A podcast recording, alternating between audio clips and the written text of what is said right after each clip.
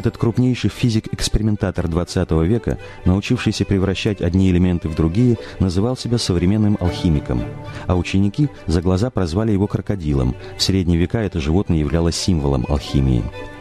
К тому же он, английский ученый Эрнест Резерфорд, был также настойчив в достижении своей цели, как это животное, и никогда не поворачивал вспять. Он родился 30 августа 1871 года в деревушке Брайтуотер на островах Новой Зеландии. Будущий академик и английский лорд Резерфорд не имел аристократической родословной. Он был четвертым из 12 детей обычного фермера и сельской учительницы, одной из первых в Новой Зеландии. Мальчик с детства был приучен к труду и все свободное время что-то мастерил и изобретал. Еще в школьном возрасте он сделал себе фотоаппарат, а в 20 лет с небольшим собрал радиоприемник, один из первых в мире. После окончания школы и местного университета Эрнест, как лучший выпускник, получил стипендию для продолжения образования в Англии. В 1895 году 24-летний ученый оказался в Кембридже, в знаменитой Кавендишской лаборатории, которой руководил столь же знаменитый физик Джозеф Томпсон – Здесь Резерфорд продолжил исследования радиоволн, начатые им еще в Новой Зеландии, но вскоре заинтересовался открытием французского физика Анри Беккереля радиоактивностью, испусканием атомами некоторых элементов лучей неизвестной природы. Приступив к изучению этого явления, спустя год Резерфорд установил, что радиоактивные лучи состоят из частиц двух видов – положительно заряженных альфа-частиц и отрицательно заряженных бета-частиц. Уехав в 24 года из Новой Зеландии, Резерфорд оставил там не только родных, но и невесту, Мэри Ньютон. Только через пять лет ему удалось взять долгосрочный отпуск и отправиться на родину. В Англию ученый возвратился вместе с женой Мэри. После отпуска Резерфорд продолжил опыты по радиоактивности. Завершил он их уже в Канаде, в МcГиллском университете в Монреале, куда его пригласили по рекомендации Томпсона. Здесь Резерфорд вместе с английским химиком Фредериком Содди определил закон радиоактивного распада и создал теорию радиоактивности. В 1903 году он стал членом Лондонского королевского общества, а через пять лет – Нобелевским лауреатом.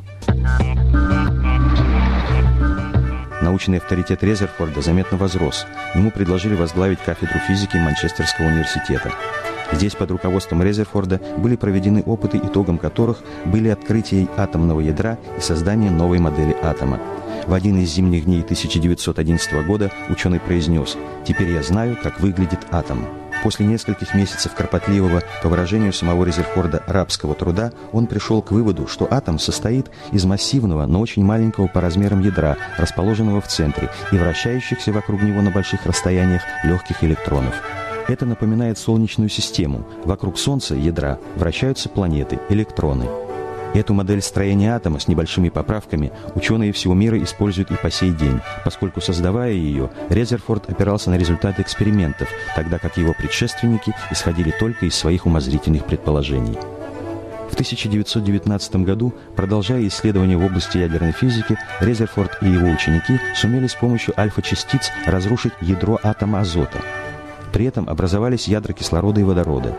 Так была осуществлена мечта всех поколений алхимиков – превращение одних химических элементов в другие. В том же 19 году Совет Кембриджского университета назначил Резерфорда на должность директора Кавендишской лаборатории, той самой, где он делал свои первые шаги в большой науке кембриджский период Резерфорд, обладавший удивительной способностью угадывать таланты, создал крупнейшую в истории школу по ядерной физике, и хотя ученый уже не ставил самостоятельные опыты, он продолжал генерировать новые идеи, обобщал результаты, направлял и консультировал учеников. В 1931 году ему присвоили титул барона, и с тех пор ученый именовался лордом, но, несмотря на регалии, оставался открытым для общения человеком. По словам его современников, в этом физике было что-то непреодолимо привлекательное. Всякий, кому посчастливилось говорить с Резерфордом, искал новых встреч с ним. А один из его любимых учеников, русский ученый Петр Капица, так описал своего учителя. Наружностью он был довольно плотный, роста выше среднего, глаза у него были голубые, всегда веселые, лицо очень выразительное. Он был подвижен, голос у него был громкий, он плохо умел его модулировать, в полголоса он говорить не мог. Во всей его манере общения с людьми сразу с первого слова бросались в глаза искренность и непосредственность. Поразительную работоспособность и ясность мысли Эрнест Резерфорд сохранил до последних дней своей жизни. Умер ученый 10 октября 1937 года. Его похоронили в Вестминстерском аббатстве усыпальницы великих англичан рядом с могилами Ньютона, Фарадея, Дарвина. Академик Капица однажды сказал, такие люди, как Резерфорд, перестают быть только национальной гордостью того государства, где они родились и работали, они становятся гордостью всего человечества.